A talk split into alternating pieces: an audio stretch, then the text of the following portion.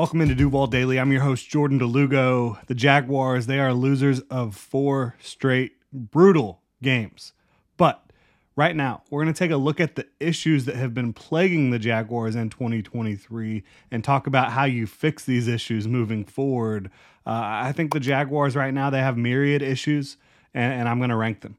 So I, I think, sure, the Jaguars can sneak into the playoffs, and if you do sneak into the playoffs by beating the Panthers and the Titans, who knows what happens when you make the playoffs. The way the team is playing right now, you probably get booted in the first round, regardless of who you're playing in the A F C playoffs, because it's a tough conference, uh, a conference that features a lot of teams that bring toughness and physicality, which the Jaguars, quite frankly, just have not been able to match.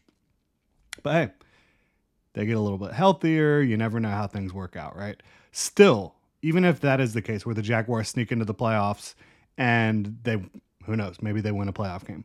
There are still clear issues. There are still clear mistakes that were made this offseason. So we're going to dive into that stuff right now, um, ranking these Jaguars issues in twenty twenty-three. If you enjoy the content here, please like, subscribe, hit that notification bell. You can also check out ginjag.com slash shop and pick up some new Duval gear. So I'm going to rank these top three issues and get into kind of the micro level issues within the issues as well. So for me, the, the biggest issue with the Jaguars in twenty twenty-three has been injuries. In twenty twenty-three specifically.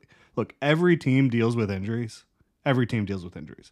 But let's not forget that the Jaguars were eight and three before their starting lineup on offense got completely ravaged. I mean, Trevor Lawrence has been injured most of the year with different injuries. He's been dealing with an M C L sprain. He's been dealing with an ankle sprain. He's been dealing with concussion symptoms, concussion protocol, and now he has the the shoulder injury in his throwing arm. So yeah, Trevor Lawrence is banged up. He's been gutting it out. O T one, Cam Robinson has been injured a lot of the year. And when the Jaguars have had Cam Robinson, they've been very good.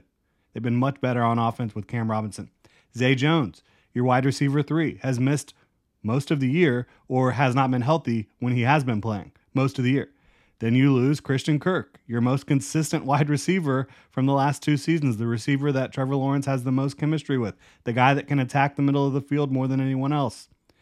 Your top cornerback, Tyson Campbell, he's been injured most of the year, and when he has been on the field, has not been himself.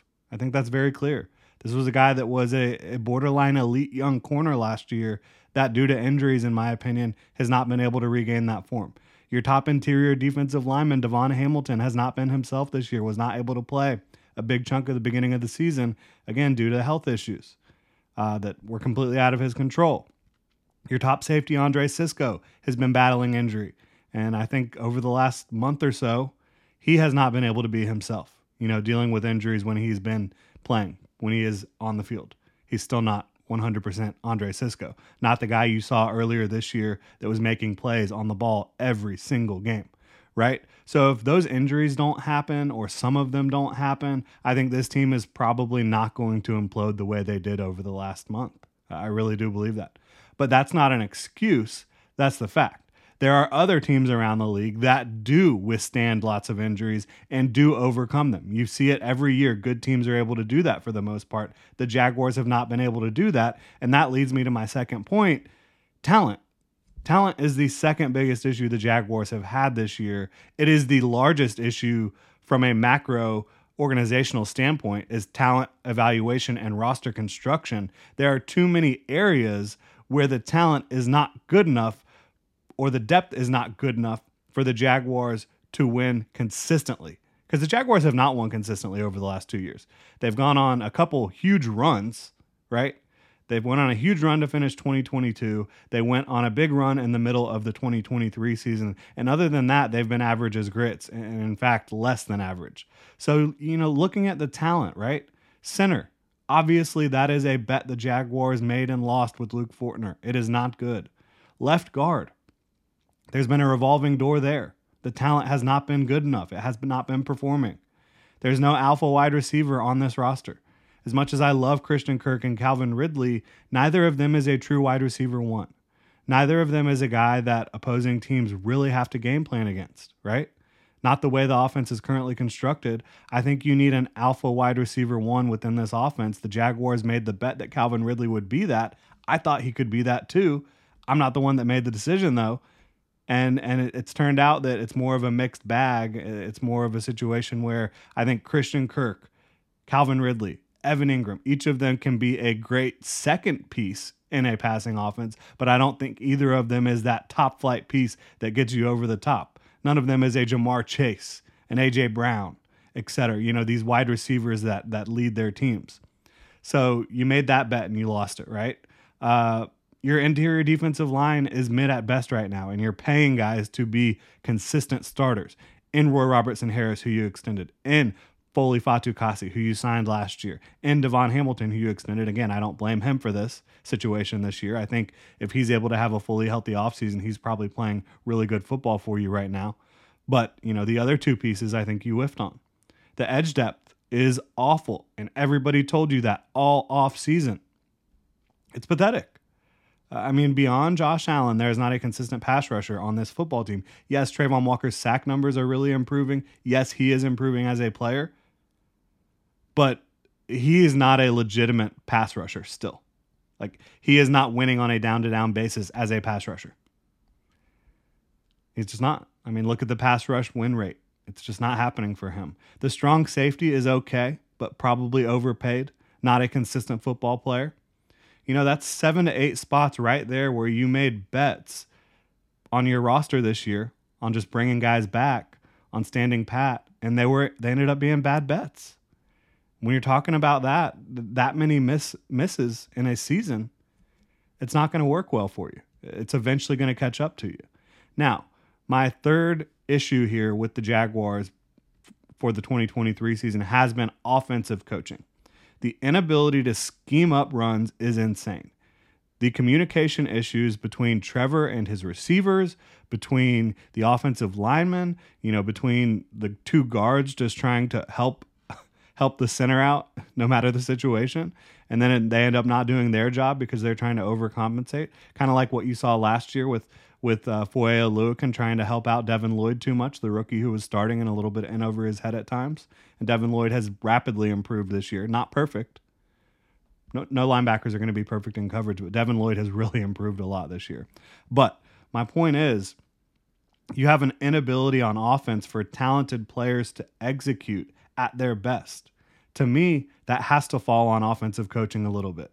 The inability to be disciplined pre-snap and post-snap falls on coaching a bit. Obviously, you blame the players as well, but the coaches have got to get these guys more prepared. The inability to hone in on the details that make plays work on a down-to-down basis. Again, coaching has got to be better in that regard. Doug Peterson let this get out of hand, in my opinion, with Press Taylor calling the plays and seemingly losing control and losing sight of what makes this offense tick. It's got to be better coached on offense in twenty twenty-four.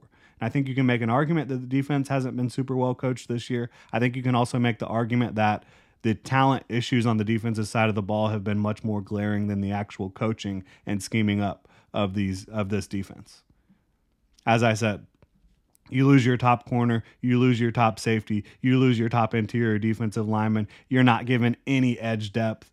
Uh, I mean, these are issues that I think any defensive coordinator would struggle with. Uh, and I do think you've seen them have really good games against pretty good offenses on the defensive side of the ball. So I'm not ready to throw Mike Caldwell to the Wolves yet. Uh, but uh, I think offensively, this coaching job has clearly not been good enough. There's no question about that in my mind. I think you have got to move on from the general manager whose plan was to stand pat after going nine and eight, to draft double-digit backups in twenty twenty-three. That's not team building, in my opinion. You know, to stick with like twenty of the same starters on a team that went nine and eight, I don't think that's team building. I don't think that that's seizing the opportunities in front of you. I don't think that that's making the most of the resources you have to build a roster. I think that's saying, we're good. No, you're not good. I think you've got to upgrade the talent in certain areas, as we mentioned, next year among starters and backups, contributors, et cetera. Um, obviously, Brandon McManus has not worked out the way they hoped. Don't know how that situation will be managed moving forward. Uh, I think you've got to make adjustments to this coaching staff. The offensive line, the run game, has been atrocious for most of the last two years. Um, I like Phil Rauscher a lot. I like Press Taylor a lot. Do changes need to be made there? I think Doug Peterson has the answers to those questions. If not, you know, if you're not willing to make these changes at general manager, at some of the offensive coaching spots, um, I don't think that you are a franchise heading in the right direction. Sure, maybe Trevor Lawrence can carry some healthy teams to the playoffs over the next several years. I would bet on him to be able to do that, even if you don't have a great roster around him. A healthy Trevor Lawrence carrying a fairly healthy football team. But if you don't have accountability to say that this wasn't good enough this year from a talent and coaching standpoint, regardless of injuries, I don't think you deserve to grow. I don't think you deserve to thrive. And you're eventually going to run Trevor Lawrence into the ground the same way the Colts ran Andrew Luck into the ground. I mean, you're starting to see it this year a little bit. So I think what you're seeing in twenty twenty-three is a product of a team that that can't handle key injuries because they don't have the overall talent on the roster to do so. I think the coaching is also partially to blame, especially on the offensive side of the ball, for what has happened over the last month or so. But at minimum, bare minimum, Trent Baalke needs to go. I argued it last year. I argued it two years ago. I never thought he should have been the G M in the first place. I hate blasting other people because this is another man. Like, this is another person. He has a family. You know, he's not just this nameless, faceless enigma in the front office. This is another person. I don't like blasting people. But his track record speaks for itself. The lack of coaches that were willing to work for him speak for itself. The lack of people around the league that were willing to vouch for him speaks for itself. You've got to move on. He screwed up the first pick in twenty twenty-two. Love Trayvon Walker. Love the person. Love the work ethic. He was not a top pick. Not anywhere close to it. Bottom line. He has drafted and signed a million off-ball linebackers while ignoring pass rush, while ignoring other needs. He has whiffed too many times. It's so over. It's got to be over. And so to me, that is the largest organizational issue, but that issue probably wouldn't have creeped up and, and reared its ugly head this year had the injuries not mounted the way they did. But maybe that's going to be a blessing in disguise long-term for the Jaguars because they've got to make changes. And I, I think if, if you can't see that, if you're Shad Khan, if you're Doug Peterson, with what's happened over the last month, and really, when they were eight and three, they were not playing great football. They still were not playing great football. They were playing very good defensively uh, for the most part. The offense was still not executing the way it needed to. Um, and now everything has come, you know, rushing in your face when it comes to the injuries, when it comes to the poor play, the lack of execution, seemingly the poor coaching on the offensive side of the ball. And it's it's here for you. With a four-game losing streak, you're now, you know, floundering with two games left in the regular season. Yeah, you can go win these two games potentially, get right, feel better about yourself going into the playoffs, but it is clear that changes need to be made. Really appreciate y'all tuning in. If you enjoy the content, please like, subscribe, hit that notification bell. You can also hit me up on Twitter at Jordan DeLugo. Let me know what you think or drop a comment in the comment section below. If you want to support the channel further, you can check out ginjag dot com slash shop. Pick up some new Duval gear. Again, really appreciate y'all tuning in. Have a good one.